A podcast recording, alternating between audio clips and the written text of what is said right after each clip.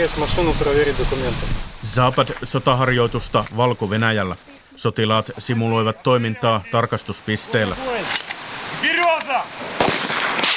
Tässä harjoituksessa laiton aseellinen ryhmä yrittää vallata tarkastuspisteen, syntyy tulitaistelu. Neljän vuoden välein järjestettävä suuri sotaharjoitus osuu nyt herkkään maailmanpoliittiseen tilanteeseen. Epäluuloisuus ulottuu aina harjoituksen kokoon asti. Venäjä on ilmoittanut, että siihen osallistuu alle 13 000 sotilasta, kun länsiarvioissa puhutaan sadasta tuhannesta sotilaasta. Zapadin nostattamat pelot ja epäilykset kietoutuvat Ukrainan taannoisiin tapahtumiin. Krimin miehitystä 2014 edelsi Venäjän sotaharjoitus Ukrainan rajan tuntumassa. Baltiassa tämän tyyppisiin hybridiuhkiin suhtaudutaan hyvin vakavasti. Esimerkiksi Latviassa huoli niin sanotuista vihreistä miehistä on tehnyt värikuulasodasta turvallisuuspoliisin silmätikun. Markus Kuokkanen keskusteli hybridiuhista latvialaisten asiantuntijoiden kanssa. Suomessa puhe hybridiuhista voi tuntua aika abstraktilta ja etäiseltä, mutta Baltian maissa asia on toisella tavalla konkreettinen. Esimerkiksi nyt, kun niiden naapurustossa on käynnissä Venäjän ja valko suuri Zapad-sotaharjoitus. Latvian turvallisuuspoliisi julkaisi lehdistötiedotteen, jonka mukaan se seuraa Zapad-harjoituksen aikana tarkkaan esimerkiksi värikuula sotapelejä. Turvallisuuspoliisi sanoo, että viranomaiset saavat jatkuvasti maaseudulla liikkuvista oudoista asemiehistä ilmoituksia, jotka pitää aina tarkistaa, ja Zapadin aikana värikuulapelit voisivat aiheuttaa ikäviä väärinkäsityksiä. Lisäksi turvallisuuspoliisi toteaa, että todellisia provokatiivisia operaatioita voitaisiin naamioida värikuulapeleiksi. Tiedote päättyy kehotukseen. Olkaa Zapadin aikana tarkkaavaisia ja ilmoittakaa epäilyttävistä ilmiöistä. Turvallisuuspoliisi ei anna haastattelua, mutta näitä uhkokuvia avaa täällä Latvian maanpuolustusakatemiassa tutkimustoimintaa johtava Jaanis Persins. No, Viranomaisten ajatuksena lienee se, että Zapadin aikana saatetaan testata elektronista sodankäyntiä ja kokeilla meidän viestintäjärjestelmiemme häiritsemistä, tai toteuttaa jonkinlaisia provokaatioita levottomuuden herättämiseksi, Persins sanoo.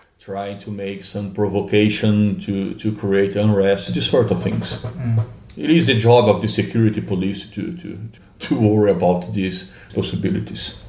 Viime viikonloppuna juuri ennen Zapanin käynnistymistä Liettuan rajalla elettiin jännittäviä hetkiä. Liettuan rajavartiosto pidätti venäläisen rajavartijan, joka tuli maahan laittomasti. Mies tuli rajan yli varhain lauantai-aamuna humalassa ja oli omien sanojensa mukaan eksynyt. It might be uh, an accident, of course. The, voi olla, että se oli vahinko, Bersin sanoo. Toisaalta tämä voi olla tapa testata rajavalvontaa. Reagoiko Liettua? Kuinka nopeasti ja miten? Kuinka monen miehen voimin? Millaisia ajoneuvoja ja aseita heillä on käytössä? Tällainen testi voi antaa paljon informaatiota. To be frank, it's hard for me to believe that a border guard would get drunk and get lost in inter-Lithuanian territory as an accident. Kun puhutaan Venäjän hybridivaikuttamisesta Baltiassa, kyse on Bershinsin mukaan esimerkiksi taloudellisen vaikutusvallan käyttämisestä. Se voi olla kyberhyökkäys, josta syytetään muuta tahoa. Se voi olla pyrkimystä vaikuttaa venäjänkieliseen vähemmistöön median kautta. Usein kyse on siitä, että pyritään murentamaan luottamusta valtioon, EU-hun ja NATOon, Persin sanoo. Pyritään vakuuttamaan ihmiset siitä, että EU-jäsenyys oli virhe ja NATO-sotilaat ovat miehittäjiä. Verrataan nykyisten NATO-joukkojen läsnäoloa neuvostojoukkojen läsnäoloon. Another example it is comparing the Soviet the, the European Union with the Soviet Union. Say that uh, yeah, union already is in the name of both and and then you have the red passport.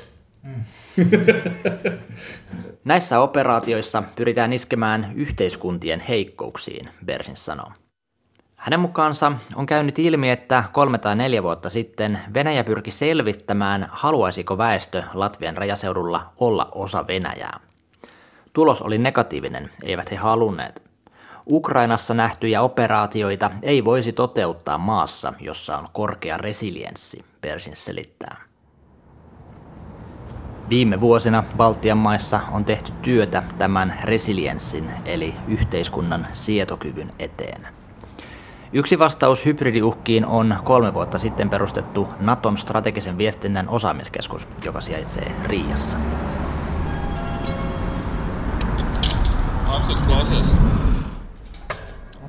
Hybridiuhat liittyvät pitkälti informaatioon ja kykyyn vaikuttaa eri yleisöjen käsityksiin. Siksi meidän työmme liittyy paljon niihin, sanoo keskuksen johtaja Jaani Saarts. So for two years we have researched what are the, the, the signals uh, for hybrid warfare and uh, Viestintää analysoiva keskus pyrkii tuottamaan konkreettisia työkaluja. Se on esimerkiksi tutkinut, miten Venäjä loi viestinnän keinoin edellytyksiä operaatioille Krimillä ja Donetskissa. Pyrkimyksenä on pystyä tunnistamaan etukäteen eskaloituvan hybridisodan merkit. Sarts katselee myös suurta Zapad-harjoitusta viestintänä. Omalle väestölle se viestii, että Venäjä on mahtava ja kykenevä. Naapurimaita se säikyttää myötäsukaisemmiksi. Osin Venäjä onkin onnistunut pelottelussa, Sart sanoo. Zapadin uhkaa ei pitäisi liioitella. Ei Venäjä ole hyökkäämässä Baltiaan. I don't believe Russians are about to invade the Baltics. They're not. Mediassa on paljon juttuja ja politiikassa paljon reaktioita. Se on mennyt yli. Kun tätä tilannetta verrataan vaikka Krimiin, se saa ihmiset ahdistumaan ja vahvistaa näin Venäjän viestiä, Sart sanoo. Att vainojiet SS Suoms journalist vai journalist angliski? Riian kaduilla saa kuitenkin terveellisen muistutuksen siitä, että turvallisuuspolitiikka on omanlainen kuplansa. Tavallisilla ihmisillä on yleensä ihan muita murheita kuin Venäjän ja Valko-Venäjän suurharjoitus. Maybe a little bit. Nauris Kreshlins nauraskelee, että kahvipöydissä ei todellakaan keskustella Zapadista. No. So people are not really Interested. Yeah. Yeah. yeah. no. Uh, frankly speaking, I'm from Belarus, and Ah, uh, okay. yes, I have a nationality Belarus, Yeah. but I have no, no idea what is happening. Olka Mikulak on itse valkovenäläinen, mutta hän ei ole kuullut koko harjoituksesta mitään. Okay. okay. you They're have training not, to some kind of army there or some, Yes. what's going on? you Yes. have not seen stories about this No, in no. media. En ole vuoteen seurannut mitään uutisia. Niissä on niin paljon negatiivisuutta, sanoo Kristaps Garbovic. I haven't, haven't read any news for one year, more than a year. Uutisissa riittää syitä murehtia tulevaisuutta. Minä yritän vain elää elämää. Elämä tapahtuu nyt. Just live your life. Life is happening now. Riasta raportoi Markus Kuokkanen.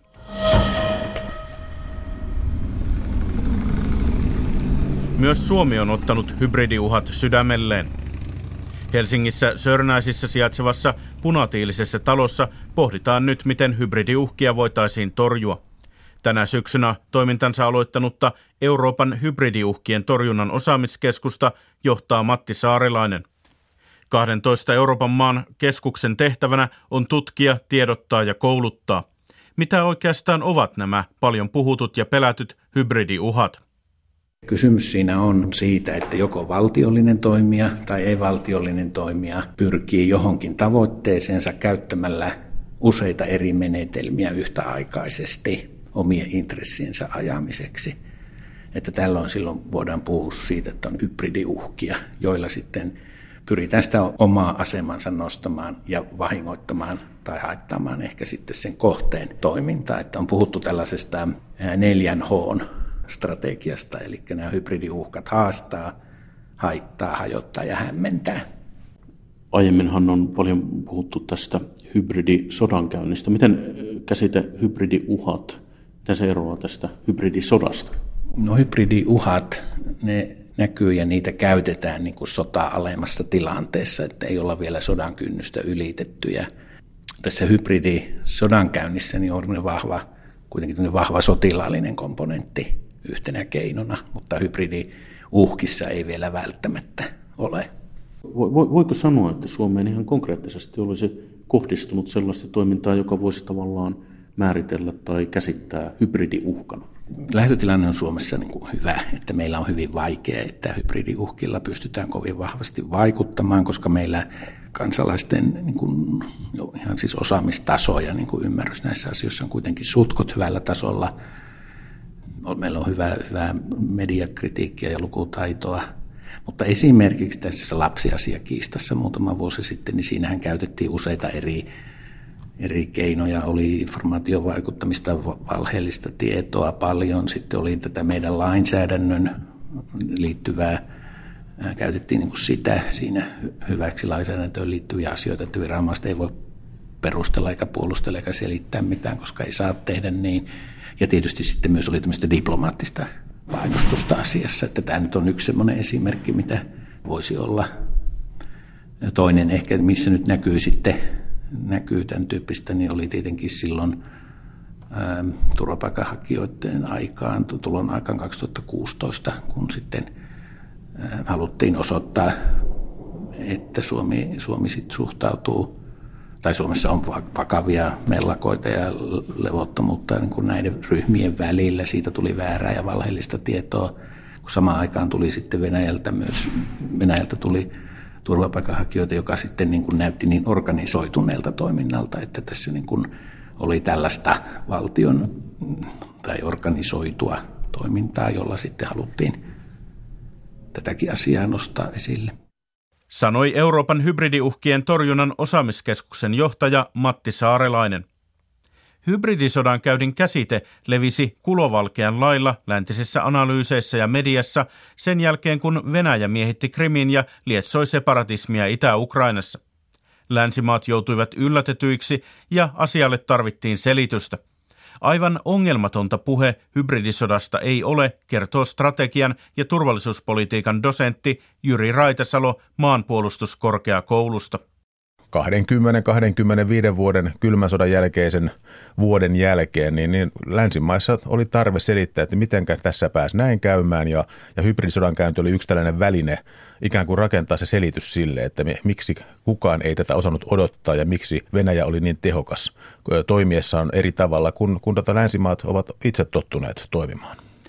Dosentti Jyri Raitesalo, onko se hyvä analyyttinen työkalu noin strategian tutkijalle? No itse näen kyllä, että hybridisodan käynti, nimenomaan tämä sodankäyntiosuus siinä on kyllä aika haasteellinen, koska pääosa niistä, niistä toimintatavoista, mitä tällä käsitteellä kuvataan, on, on muita kuin, kuin väkivallan käyttöön liittyviä, siis sodankäyntiin liittyviä.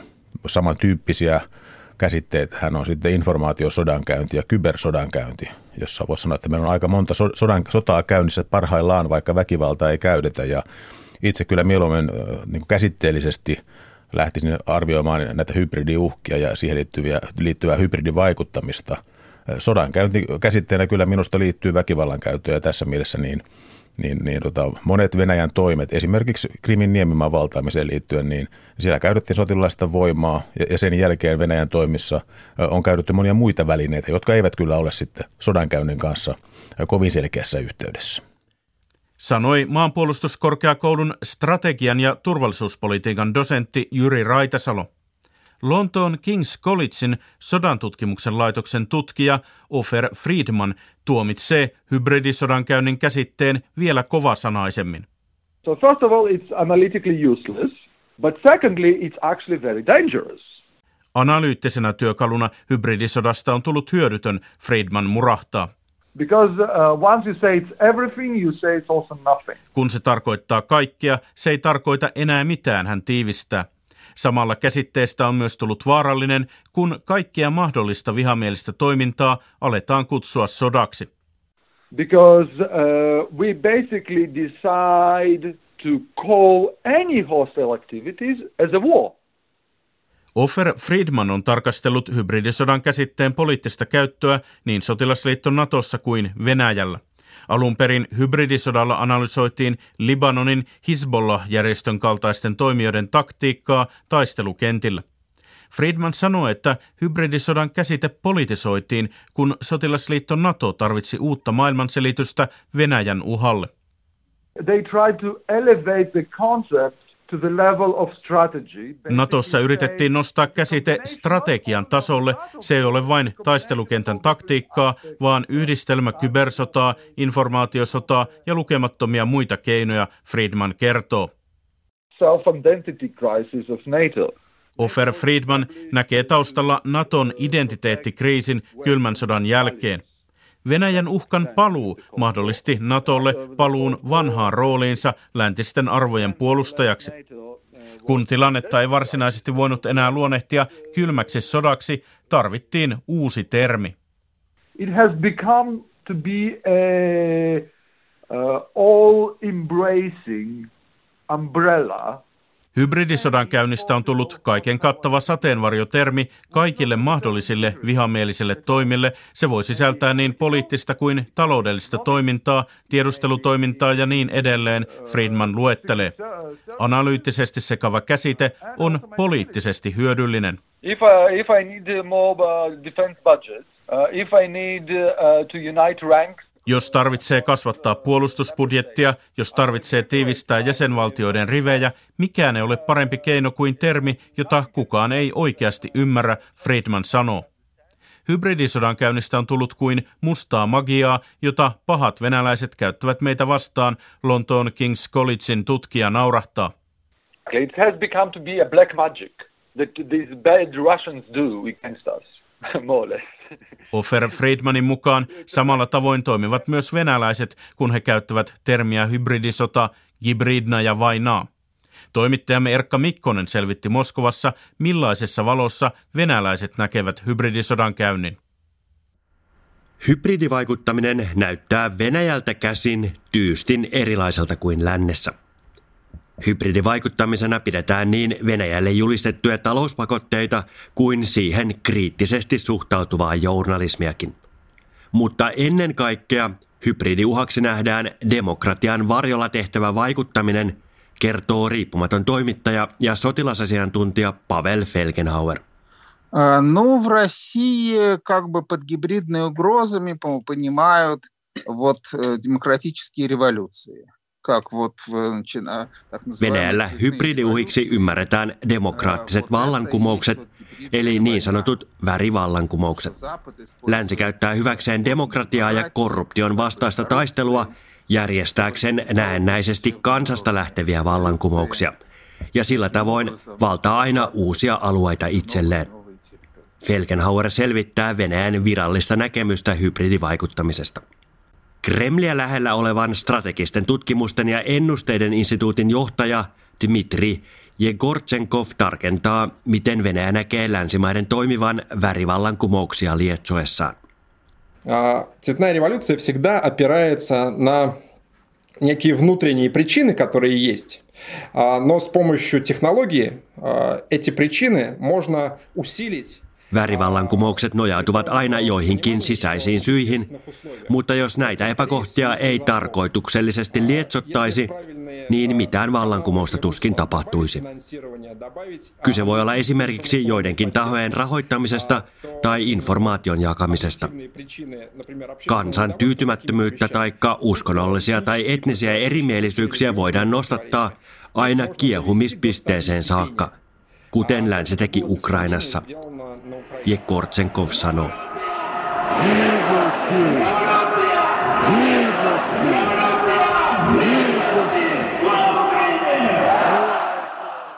Venäjä syyttää siis länsimaita Ukrainassa kolme ja puoli vuotta sitten tapahtuneen vallankumouksen tehtailusta.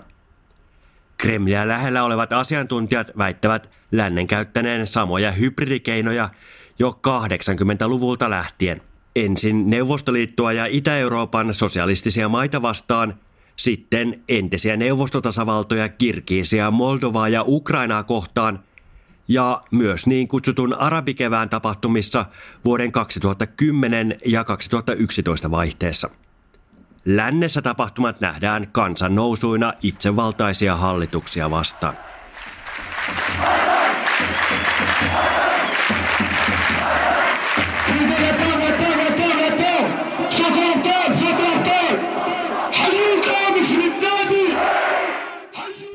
Venäjä itse kieltää käyttävänsä hybridikeinoja länttä vastaan. Se esimerkiksi väittää liittäneensä Krimin niemimaan itseensä kansainvälisen oikeuden mukaisesti ja tivaa todisteita sen asevoimien osallisuudesta Itä-Ukrainan konfliktiin. Riippumaton sotilasasiantuntija Pavel Felgenhauer muistuttaa, että Venäjä on käyttänyt erilaisia hybridikeinoihin vertautuvia tapoja sen sotilasoperaatioissa aina toisen maailmansodan jälkeen. И почти все там, вот, кроме Афганистана и, наверное, вот, ну, вот Чечни, во всех остальных случаях использование военной силы... Lähes kaikissa tapauksissa lukuun ottamatta Afganistania ja Tsetseeniaa sotavoiman käyttö on ollut jollain tapaa salaista. Venäjä tai Neuvostoliitto ei ole virallisesti osallistunut sotatoimiin, mutta käytännössä se on lähettänyt sotilaita ja sotatekniikkaa rintamalle. Hybridikeinot eivät ole siis mitään uutta, mutta niitä on vain aiemmin kutsuttu eri tavalla. Felgenhauer sanoo. Ukrainan tapahtumat, lisääntyneet kyberhyökkäykset ja epäilyt Venäjän sekaantumisesta vaaleihin ovat lisänneet lännen tietoisuutta erilaisista hybridivaikuttamisen keinoista ja niihin varautumisesta. Tästä kertoo myös hiljattain Helsinkiin avautunut Euroopan hybridiuhkien torjunnan osaamiskeskus. Kremlin ajatuksia myötäilevä tutkija Dmitri Jegortsenkov pitää keskusta venäläisvastaisen propagandan välineenä. Мы можем говорить, что это не центры противодействия гибридным угрозам, это центры... Voimme sanoa, että se ei ole hybridiuhkia vastustava keskus, vaan kyse on hybridivaikuttamisen keskuksesta, jota voidaan käyttää Venäjää ja myös maan omaa väestöä vastaan. Tämän tyyppisillä keskuksilla on ideologinen tehtävä julistaa Venäjä hyökkääjäksi. Jekortsenkov strategisten tutkimusten ja ennusteiden instituutista sanoo. Moskovasta raportoi Erkka Mikkonen. Suomeen perustetun hybridiuhkien osaamiskeskuksen johtaja Matti Saarelainen korostaa, että keskus ei suinkaan keskity tutkimuksessaan vain Venäjään. No nimenomaan tämän Krimin, Krimin tapahtuman takiahan se Venäjä nousi siinä esille, että tässä nämä kuuluu näihin valtiotoimijoihin. Meillä on tässä omassa työssämme sitten myös nämä ei-valtiolliset tekijät, niin kuin juuri toi mainitsin näistä ISISin toiminnasta. Plus sitten, niin kuin mikä kolmantena on meillä tärkeä, niin on, tämä, on näiden haavoittuvuuksien ja resilienssin kohottaminen. Tästä resilienssistä, ikään kuin yhteiskunnan sietokyvystä, puhutaan paljon tässä hybridiuhkien yhteydessä. Miten tätä resilienssiä siis käytännössä voidaan parantaa? Tietoa lisäämällä tietenkin on, on, se on yksi keino. Semmoinen tietämättömyys näistä asioista ja epävarmuus, niin se herättää pelkoa, levottomuutta. Ja kun meillä on tietoa näistä asioista, niin me ei tarvitse olla hämillään kaikesta ja epäillä sitten sellaistakaan, mikä nyt ei ole hybridiuhka. Sanoi johtaja Matti Saarelainen hybridiosaamiskeskuksesta. Dosentti Jyri Raitasalo toivoisi, että erilaisia sotaan viittaavia termejä käytettäisiin keskustelussa nykyistä hillitymmin. No itse näen ehkä tässä suurimman riskin tällä hetkellä tämän, tällä sotaretoriikalla, että on hybridisotaa ja kybersotaa ja informaatiosota koko ajan. Ehkä se lisää kansalaisten turvattomuuden tunnetta niin meillä Suomessa kuin muualla, muuallakin. Ja, ja tässä mielessä kyllä niin, niin tota, on hyvä todeta, että Suomi ei ole tällä hetkellä sodassa, ei, ei kybersodassa eikä informaatiosodankäynnin kohteena, eikä myöskään hybridisodankäynnin kohteena. Mutta Suomeen tietenkin monet valtiot pyrkivät vaikuttamaan – sillä tavalla, että, että Suomessa tehtäisiin päätöksiä, jotka ovat näille monille maille edullisia, ja näin on myös Venäjällä. Että Venäjä pyrkii tietenkin vaikuttamaan Suomen valtiojohtoon. Se, se on normaalia kansainvälistä politiikkaa, ja sen takia meidän poliittisen päätöksentekokoneiston pitää olla tässä, tässäkin asiassa hereillä.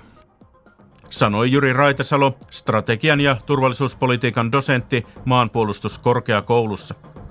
Tässä siis maailmanpolitiikan arkipäivää tällä kertaa.